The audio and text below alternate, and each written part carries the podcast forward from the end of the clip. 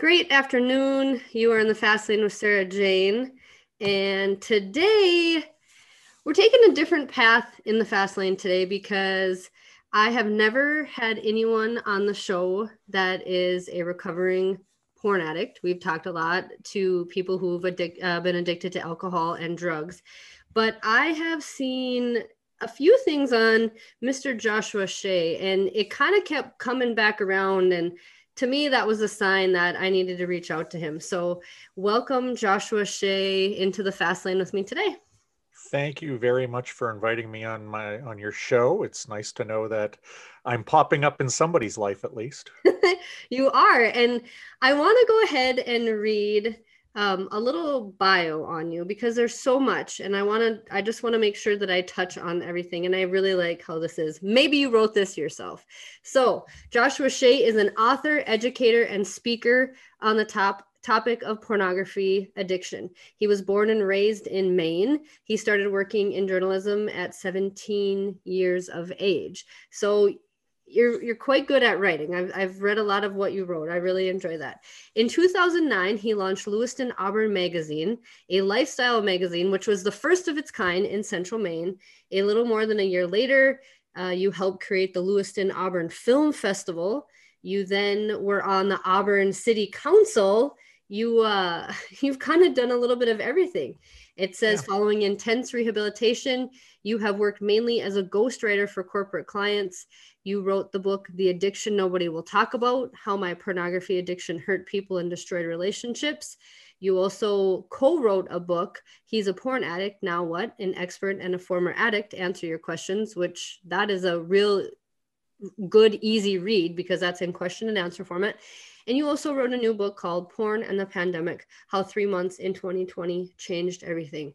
Whole, you've done a little bit of all the things. Uh, so I think this is great. And one thing I have to say right away is that when I reached out to you, you wrote to me, I'd rather have discussions that can help people. So you've been through a lot, and yet you do not have a victim mentality. And Oh, not at all. Not at all. I hurt so many people. My my uh my mentality now is to help people who genu- genuinely are victims and whatever happens after you die, even even if there's nothing, I just hope that's like three seconds long, so I can see some kind of dry erase board where I have the amount of people I hurt in like the first 37 years of my life, and the amount of people that I helped from 37 onward when I entered recovery. And my only hope is that at the end of the day, the number of people in the helped column is at least one higher. Because if it's one mm-hmm. higher, then my life meant something um, and and that's that's kind of the uh, motivation I have going now, and that's the thing that drives me now is to just try to uh, get out there and like I said, my story is a bit played out. It's been out there for few years, but there's so much, especially with the pandemic, especially with uh, statistics and studies coming out now the way they weren't five years ago. Um, we're getting a bigger picture of this problem, and uh, I, I, am willing to be out there, share my story, share these statistics, do the research. Um, I'm a half decent communicator. I'm an okay writer, uh, and it's it's it just feels like this is the right thing to do for me right now. Maybe I'll be doing this for the rest of my life. Maybe I won't. I don't know, but this is this is my calling at the moment.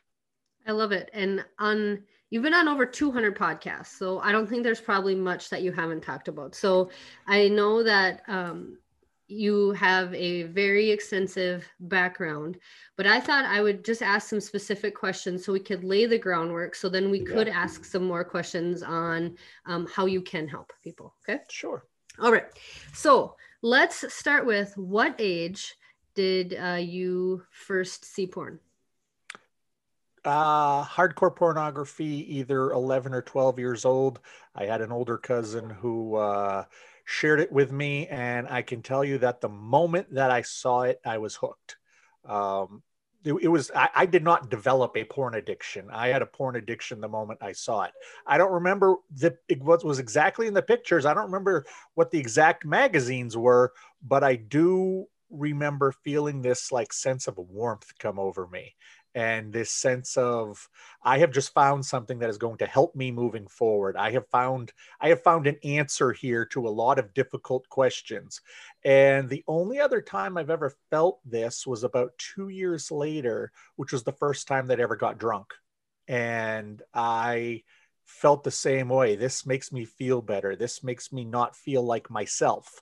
Uh, this makes me forget who I am. This makes me feel like a better version of myself. I feel like I'm in control with this. So again, those are the only two times in my life I've ever had this feeling. Um, you know, I, I, didn't develop these addictions. These addictions uh, just made themselves clear to me, and uh, and I was an addict of porn for 24 years. I was an addict of alcohol for 22 years.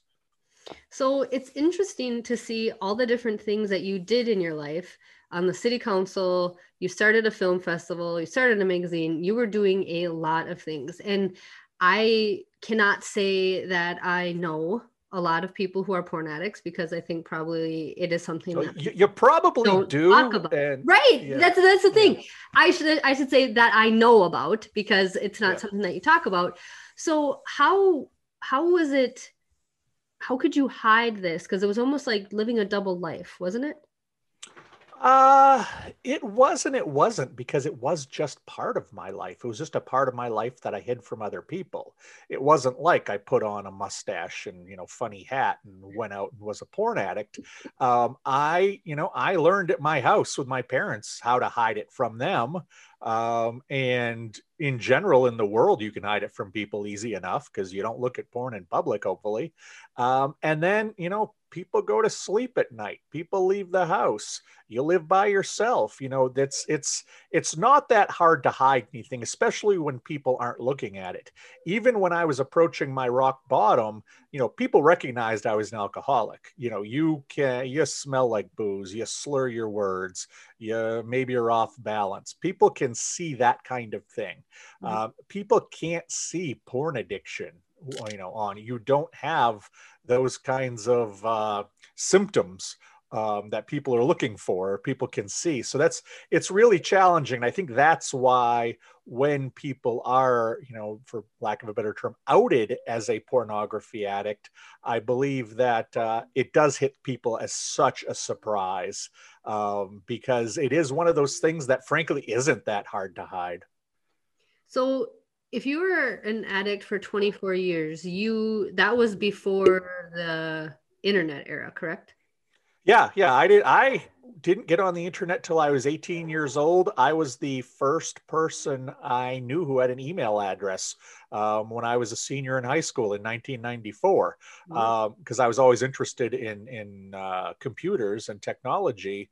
Um, but that was also back when you had dial up and looking at porn online was just a frustrating experience. You might as well draw you know, a dirty picture because it takes just as long to see it.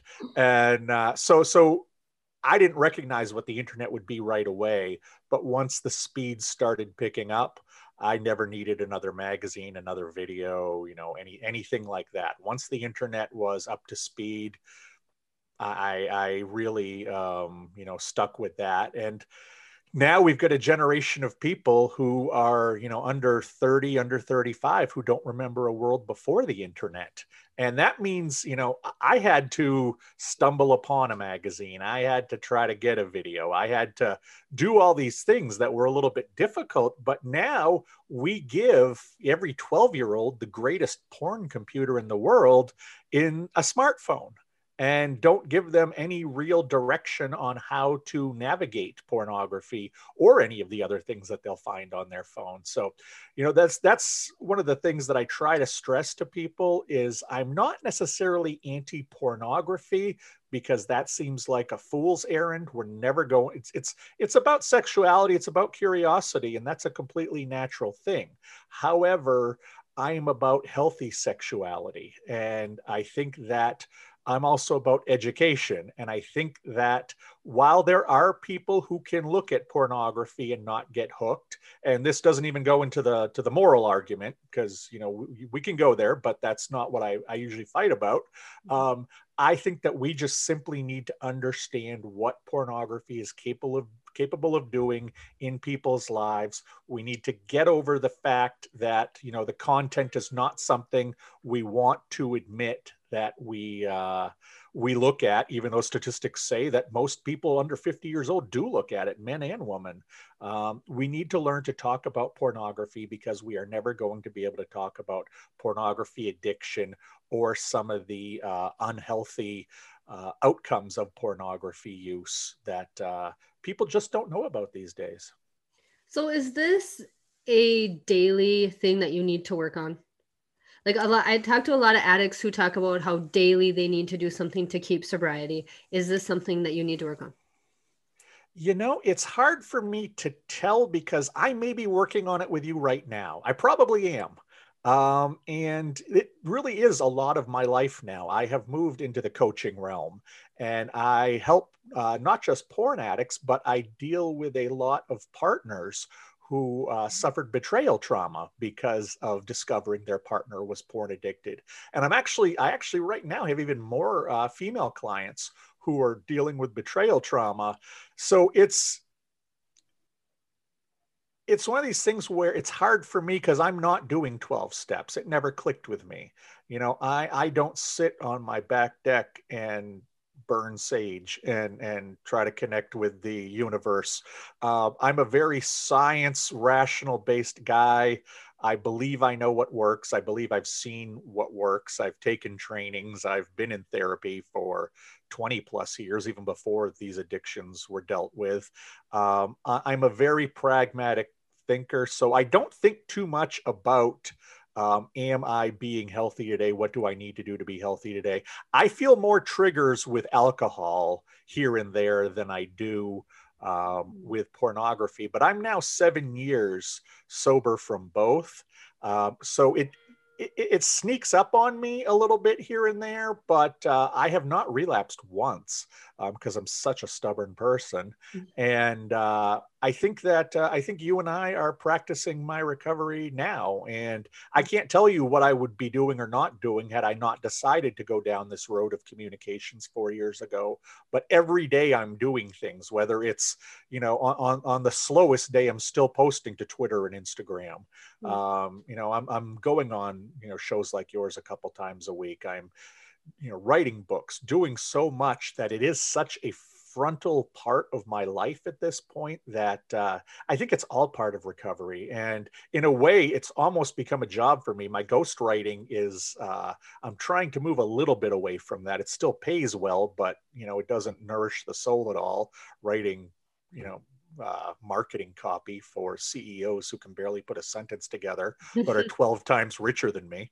Um, and uh, so I'm trying to make this kind of a full time job. And it's one of those things where be careful what you make a full time job because at the end of the day, you know, I don't want to talk about pornography. I don't want to look at pornography. I don't want anything to do with it. I want to, I want to be done my work day. Um, and, and, and I think that helps in some way. Absolutely. So when when you are working with the betrayal um, trauma victims, why do you think that if we have a spouse or a partner, a significant other, someone in our lives that's addicted, why do we, why would a person take it so personally? Like, I hear a lot of people say, it's my fault, it's my fault. Why, why do they take that responsibility on?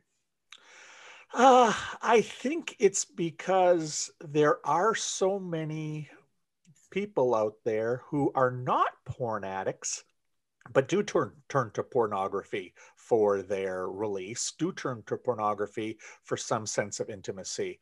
Um, when i work with clients one of the things i tell them is you know in a strange way it's almost better that he's an addict because if he wasn't he is picking you over he is picking pornography over you. He would rather satisfy himself to pornography than be with you.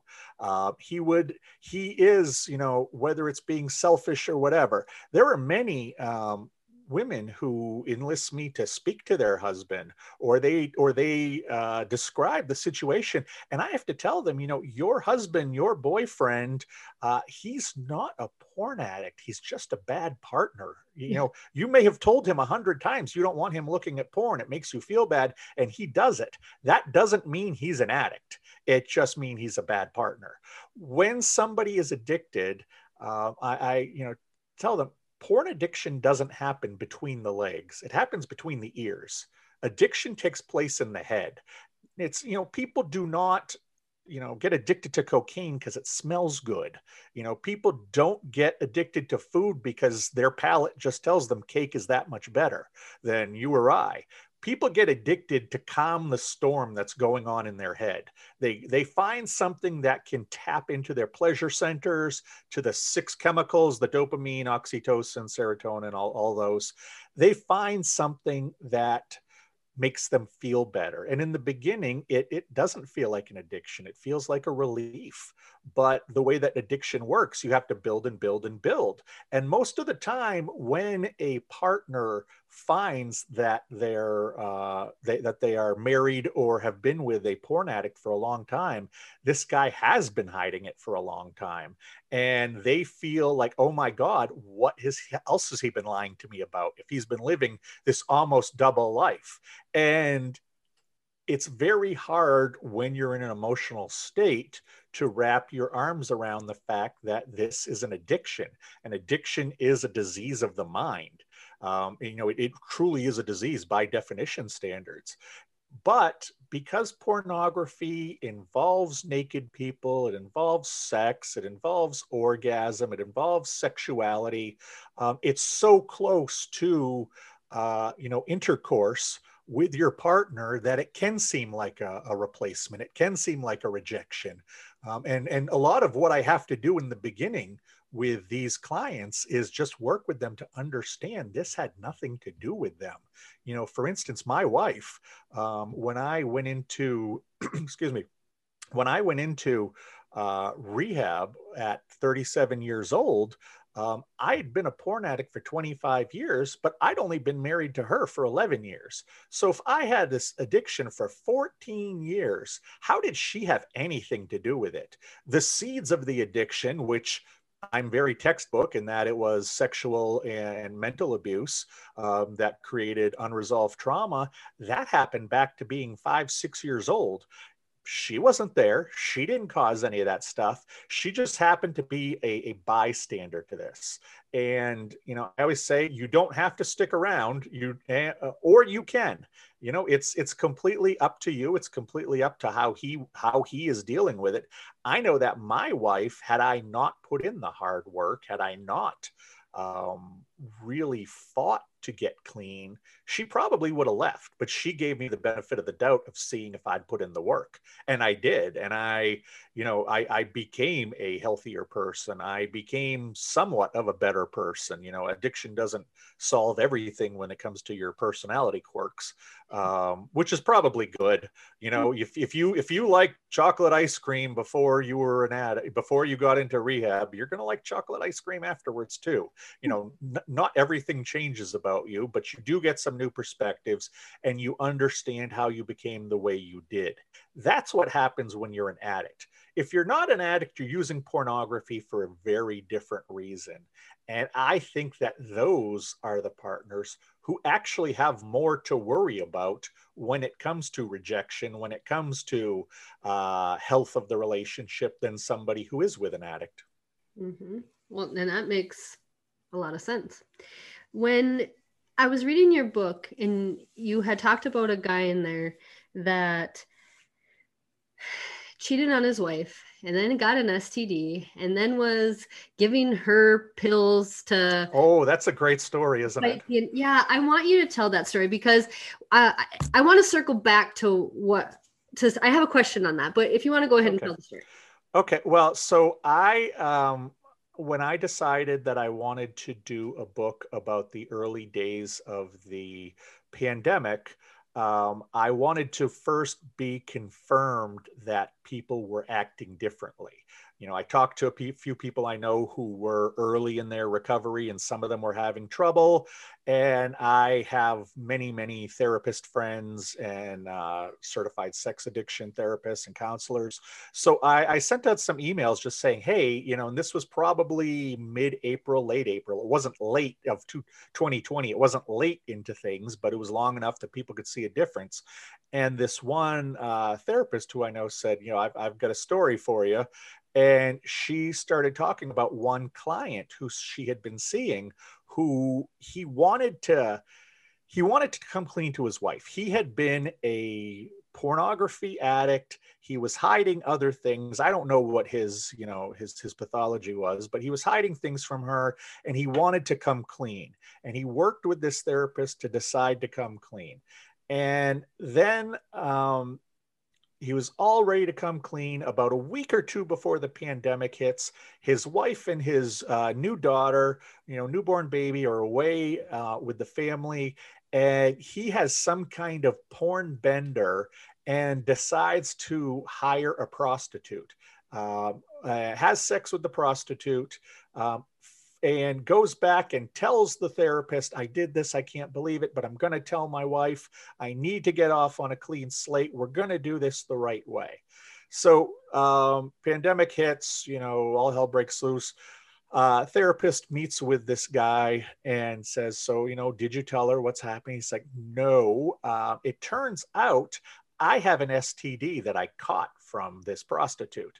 And the therapist is like, oh, well, now you are just morally obligated to, you know, tell your your wife what happened because you're now putting her physical health in danger. Mm-hmm. And he said, no, he had a plan. what he decided to do was, I guess, and, and and I don't remember the specifics, but his buddy or somehow he was able to get like double the dose of STD medication that he needed. And his wife was a fitness freak and a supplements freak. So she took a handful of pills every day, and I'm, I'm, guessing iron and protein or whatever. And so what he did was he took these STD pills and slipped them into her supplements because he was the one who gave her the supplements in the morning or, or however it worked. So she didn't know that she was taking STD pills. And then he had what turned out to be I don't remember if I put this in the book, but I've talked with the therapist since then. He had his final session with this therapist, and he's like, "No, I, I it's this pandemic is too big a thing. I can't tell her. I can't tell her about the STD. I can't tell her about the cheating. I can't tell her about the porn addiction. I can't be thrown out of my house right now. And in talking with the therapist about this whole story, uh, you know, she's pretty well convinced, as I am, uh, he was never going to tell at any point. It had nothing to do with the pandemic. It had nothing to do with the prostitute. He was having something of a moral dilemma, but he was just not strong enough, didn't have the tools, hadn't done the work to really face this. And, you know, instead of just saying to his wife, hey, I made a horrible mistake. I put you in danger here's what happened and, and living with the consequences he continues or continued or continues because i don't know exactly what happened to him uh, he continued to be deceitful he continued to be manipulative uh, he continued to lie and those are the hallmarks of addiction. You will do whatever you need to do to stay out of trouble uh, to gaslight to you know put the attention somewhere else you don't want people calling you on it. So that's clearly why I think he stopped going to that therapist. I don't know what their story is today, but uh, I'm not. I wouldn't be too optimistic that uh, this this tiger has changed his stripes because at the time you and I are, are recording this right now, you know, hopefully we're towards the end of the pandemic. We don't know for sure, but uh, I'm going to guess, if anything, his addiction just got worse in the pandemic because pretty much everybody's did. So I like how you said that. Like there, he there was a moral obligation. Gr- granted, porn addiction is a disease, um, absolutely. But I had read that you had said pornography is not a moral failure; it is a right. brain disease. So almost in this case, he had both. Yeah. Oh, absolutely, absolutely. I mean, and that's the thing is that I mean, I, I want people to recognize that Um, I have never met an addict, and I was never an addict. Um, while I was certainly inebriated at times, and while I certainly had the chemicals flowing, and towards my rock bottom, I may not have understood cause and effect or consequences as well as I should have addicts understand what's going on and you know we under we, we deserve phds and doctorates in manipulation and gaslighting we are good at it because we practice it every day all day you know year after year after year uh, it's it's just becomes part of us uh, and I, I guess I look at it a lot like smoking. Is starting smoking a smart thing to do? No. Is it an evil thing to do? Well, I don't I don't think so. It's kind of a dumb thing to do because everybody anybody who started smoking in the last 40 years, you can't tell me they didn't know it was bad for them. So it's just kind of a dumb thing to do. Um, pornography addiction, yeah, the, the deceit, the lying, all of that definitely is a, a bit of a moral failure. Um, but I don't think most people, when they sit down to look at pornography the first time, whether it's 12 or 14 or 18, I don't think they know just how dangerous it can be for them. So it's hard to say it's a dumb thing. It's hard to say it's an evil thing because I don't think people, the first time they sit down to look, think, oh, this is really going to screw some people over in my life 20 years from now. you, you, just, you just, you, you, you can't see that. However, I know when I was doing the wrong thing morally, I recognized it most of the time. I couldn't stop it. The addiction, you know, for for lack of a better term, the addiction wouldn't let me stop it. But I, I, I knew what was right and wrong. How much? And, and most addicts do. Most addicts really do, even if they feign ignorance. How how much time did your addiction cost you a week? Ah, the porn addiction, um, you know, through most of my life, it was probably four or five hours a week. Um, it wasn't that that crazy. The drinking was much higher. Um, on honestly, um, you know, statistically, I probably should have been nabbed for drunk driving a long, long time before, you know, anything ever happened with my pornography.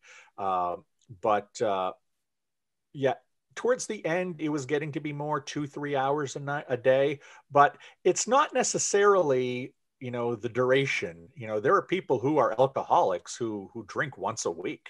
Um, you know it's it's it's really about why you're doing it. What is driving you to this? What is the motivation behind this? You know can you stop this? Can you control this? Um, and i was somebody who i could hide it very well but it was uh, you know it was it was that little secret demon on my shoulder that I almost when it comes to alcoholism you can almost display that in public. You can almost let people see it. Even if they people think you drink too much you know you're not necessarily an evil person you're a dumb person. But with so many taboos and stigmas still attached to pornography especially by people who view it um, and, and, won't talk about it um, there there does seem to be a bit of a moral component that gets it a little bit muddied. You know, I think people feel, uh, or addicts at least, who I've spoken with, and even with myself, felt far more shame, far more embarrassment, judged far more about my pornography addiction than my drinking. You know, I, I when I used to do speeches at colleges or uh, libraries or churches before the pandemic hit, you know, I always had this one joke where, you know, I went off to uh, rehab for alcoholism first. That's where I discovered that I had a porn addiction. I just thought my porn addiction was bad choices when I was drinking because they kind of went hand in hand. Mm. But, you know, I, I, I, make the joke that when I went off to uh, alcohol rehab, you know, people slap you on the back and shake your hand and tell you you're a hero for getting your, your stuff together.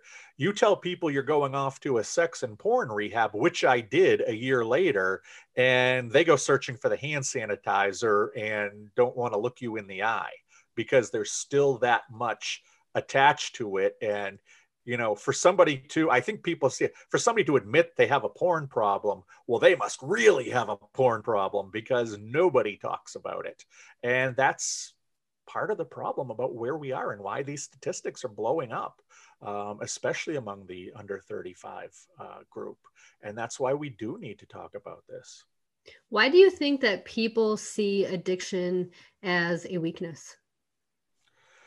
Uh, because for those who don't have it, they can't understand why other people can't just live life on life's terms. Um, if you have not experienced addiction, um, it's really hard to explain. Um, the one uh, experiment that I've worked out that many people have tried.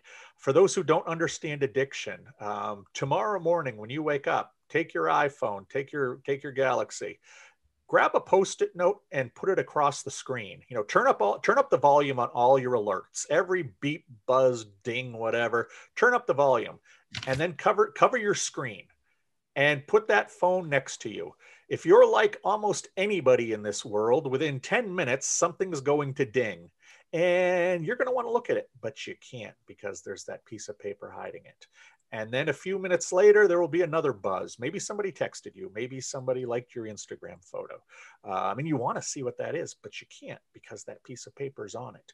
The people who have done this experiment, especially those who are under 35, they either last about 90 minutes or they last about six notifications and then they are just almost twitching to the point that they need to rip off that post-it note and see what's there because we are a world that is is completely addicted to our smartphones mm-hmm. even if we don't realize it mm-hmm. you know you look at some of these uh, influencers and some of these younger people who you know don't remember a world the, where their phone wasn't attached to them and where they didn't do everything on their phone try taking that away from them and they're going to realize how dependent how addicted they are to that that feeling of i gotta see it i gotta see it i gotta see it that is the feeling of addiction but addiction is probably 50 times worse because your mind is screaming at you, your body is screaming at you, everything is screaming at you to indulge in your addiction because you know that's the only thing that's going to stop the screaming. It's the only thing that's going to stop the pain. It's the only thing that is going to allow you to basically function. It's the only thing that you think stands between you and death sometimes. I mean, it's it's that strong. When you had gone through alcohol rehab and you then decided to go to porn rehab, did you think of it at that time? Is that when you noticed when you started to sober up that the porn was an addiction? Yeah, I uh, I went off to uh, alcohol rehab in uh, April first, two thousand fourteen. That was my last day of of ever drinking. Um, and I kind of was that guy who's like, okay, I'll just fake this and whatever. And about 10 days into it, I realized they were talking about me. I was the alcoholic they were talking about. And I didn't spend 28 days there like you see in the movies. I spent 70 days there because um, I really needed it. And uh, my caseworker in the last month or so that we were together, um, he, he started to really get to know me and he recognized that I had issues with pornography. I had issues with uh, managing sexuality and how it played into my decisions and, and my life. And he had a friend off campus who was a certified sex addiction therapist. And so that that uh, CSAT and I began to meet. And it didn't take long for him to uh, make me realize that my pornography use was not only a separate addiction, but it predated my alcoholism. And that while they did work in tandem quite often, they were two completely separate addictions. And that he started me on the path of remembering what happened to me when I was a little kid. He started me on the path of developing tools to not look at pornography in the moment. And then I came back home uh, me being a research geek, a journalist at heart, I started reading everything I could about it, but there just wasn't much. You know, I'm the kind of guy who can sit there with the New England Journal of Medicine and enjoy what I'm reading, mm-hmm. but I know most people can't. You know, it's like I can't sit there and read Shakespeare and have any idea what I'm looking at, but I know there are people who do. I'm that kind of geek who does that with research papers. And I when I went to the bookstore after coming home from that first rehab, there were books on addiction, there were books on alcoholism. There was a book or two about sex addiction, which to me is more intercourse addiction and is very different than porn addiction. There was nothing about porn addiction, but I started to see statistics about how bad it was. And I realized that maybe I could write some uh, I could create some materials that would help the average person, help the layman out there. And as I was starting to think about this and work through it with my therapist here, I realized that I had so much trauma. I had so much going on that before I really started to try to get my story out there or get the story about pornography addiction out there, I needed some deeper help. So uh, actually a year after I stopped looking at porn, I went to a sex and porn rehab uh, just outside of Dallas, Texas. And I ended up being there for seven weeks. And while I didn't have, you know, nearly the triggers towards pornography that some people did there who were brand new, I did have, um, I did have a heck of a lot of trauma I had to work through, and it was difficult and it was tough. But you know, isolating myself on that hill at that rehab and spending seven weeks. You know, I missed Fourth of July with my kids. I missed my daughter's birthday. I think that was her 16th birthday. Um, you know, it, it was difficult, but it was so necessary. And it was really the greatest transformative experience in my life because I left understanding how I became the person I did. And what a lot of non addicts don't understand, and even a lot of addicts don't understand this, is that addiction is not the main problem. Addiction is a symptom. Addiction is a symptom of a much bigger problem. Addiction is a coping mechanism. Addiction is a survival mechanism for something else in most people who are addicts of any variety, it is about uh, it is about repressed trauma. Now that can be betrayal trauma, that can be you know in, uh, intense situation trauma, that can be uh, trauma from abuse. It can be any kind of trauma, but that usually exists within any addict and that's why they ultimately turned to their addiction was they found something that calmed this storm in their head and I was able to repress what happened to me at that babysitter's, and I think porn had a big part to do with it. I know alcohol had a big part to do with it, um, to the point that I basically stopped remembering what happened. But once we got on that path, it was easy to remember, and uh, it was it was so enlightening, but so hard to go through because there is no easy route through trauma. You have to just you know take your take your was it scythe and just knock it down like you're like you're going through the jungle. That's the only way you're going to get through it. What age did you become addicted to alcohol?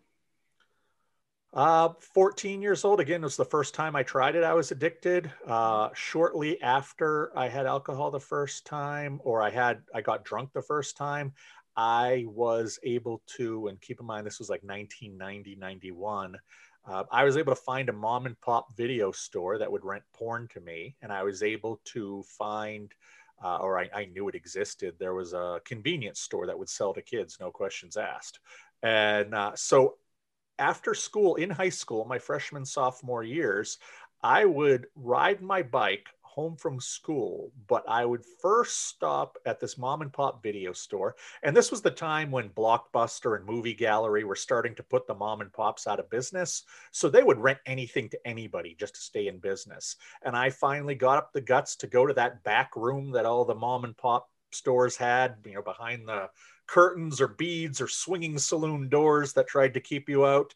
And I just grabbed a couple porno movies and I went to the front desk. And I, I went there a lot because I love movies. Like you said, I started a film festival um, and they didn't even bat an eyelash. They just ran my card through and it was fine.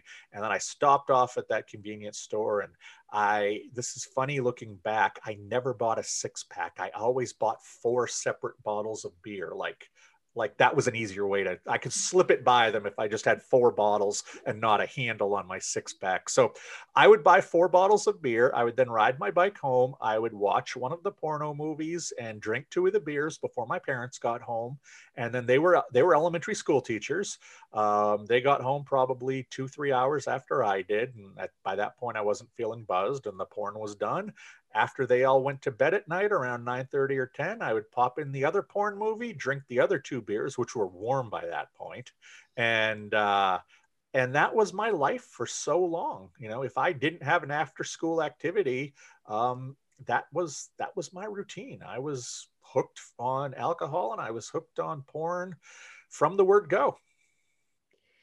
You had said that I used to need pornography and alcohol like people need oxygen. Yeah, because you think you're going to die without it.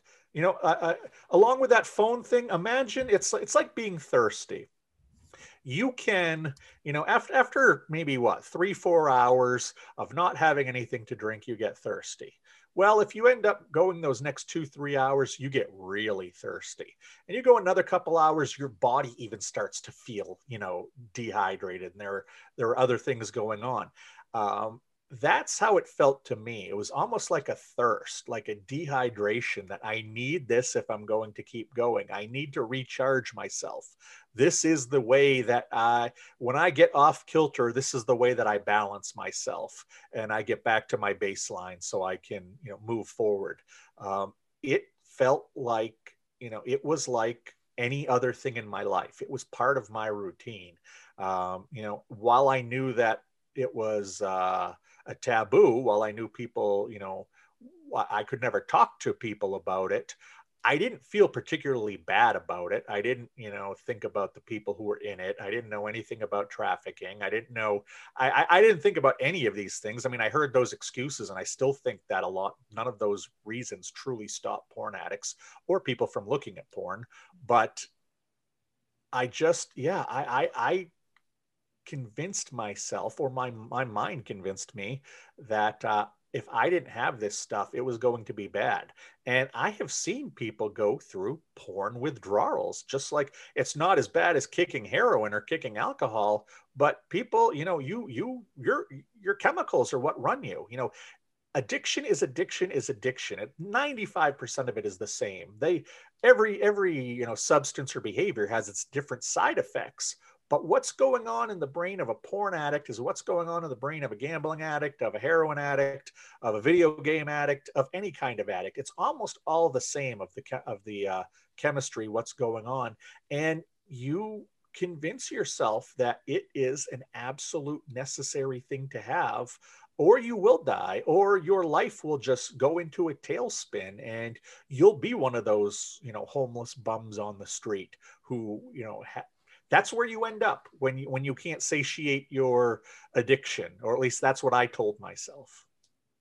Do you have a vice now? Are you addicted to chocolate or anything at all uh, I try to pay attention to it. You know, I see times that I get a little bit obsessed with things, and I've always been that way. I have a bit of a, uh, I don't say addictive personality, but obsessive personality. You know, when I was 12 years old and I decided to collect baseball cards, I needed more than anybody else. You know, when I was 15 years old and got the Super Nintendo or whatever it was, I needed to beat Zelda before all of my friends. Um, part of that i think is i don't know if that's a, a, work ethic thing i don't know if that's obsession i think part of that is what drove me to be successful in business um, before all of my uh, demons caught up with me um, but um, yeah i i I don't think I do right now, but like everybody else who is uh, history of addiction, history of obsession, it's still a blind spot for me. And I have to ask myself a lot. And can I make my obsessions for the positive? You know, I've been on now almost 250 uh, podcasts talking about this. I love trying to help people. I love talking about this. It makes me feel better. But the number two, I've given more interviews about this than anybody else in the world. As far as I know, number two is Terry Crews, uh, the actor. And he's given, I've been able to find 20, 25 interviews he's given about his porn addiction. I don't know who's number three. Um, why am I doing this? You know, I have always been a little bit different. I was the guy who said, there's no magazine around here you know and i didn't look at it as well that's that's there's a reason for that. I looked at it as an opportunity um, to start a magazine even though it was 2008 and we were in the worst recession we'd been in well i'm not going to let that stop me. Um, you know i i decided because i love movies and you know I, I couldn't see any good you know foreign cinema or independent cinema in maine um, well i should just start a film festival. I had the attitude that uh, eventually that you know what does this area just need more of? It needs more of my decision making so i'm going to run for office. And i was not going to settle for not winning uh, or coming in second place.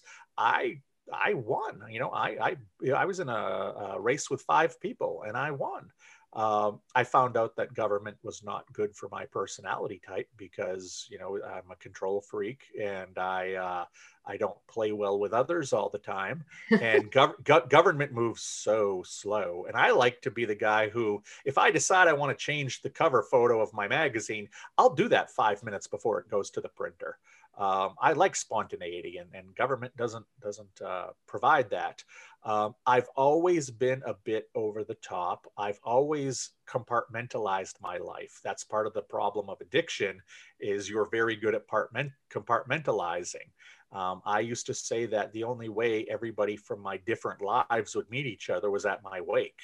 Um, because I had my family life and I had my friend life, I had my magazine life, I had my pop political life, you know, and and there were all these different things, and I, I my wife has reminded me I would flat out say, okay, I'm leaving the house. I got to go play city councilor. And it was it was me compartmentalizing. And ultimately it was the end of the day after all of the meetings were done after the networking events or the work or whatever was over when the wife and kids had gone to bed and there i am and it's midnight or 1 a.m and i'm still wired wide awake sitting on the couch just by myself. And that was that's the that was the worst for me when i had to just be alone in my company in my headspace i couldn't stand it and that's when i drank a lot and that's when i did the pornography because it was just another escape and uh, today maybe, maybe i'm obsessed with certain things but I, I try to use my obsessions for good and not evil i guess I love it. Well, we have a really good background. We got two pages of stuff that I have not asked you yet. So I'm curious if you would be, if you would come back and be a guest again so we can tap into how, um, how we can protect our children, how we can educate yep. our children. Would it be okay if we did another episode on that? Absolutely. You you ask me back as many times as you want and I'll come here and, and try to help the world.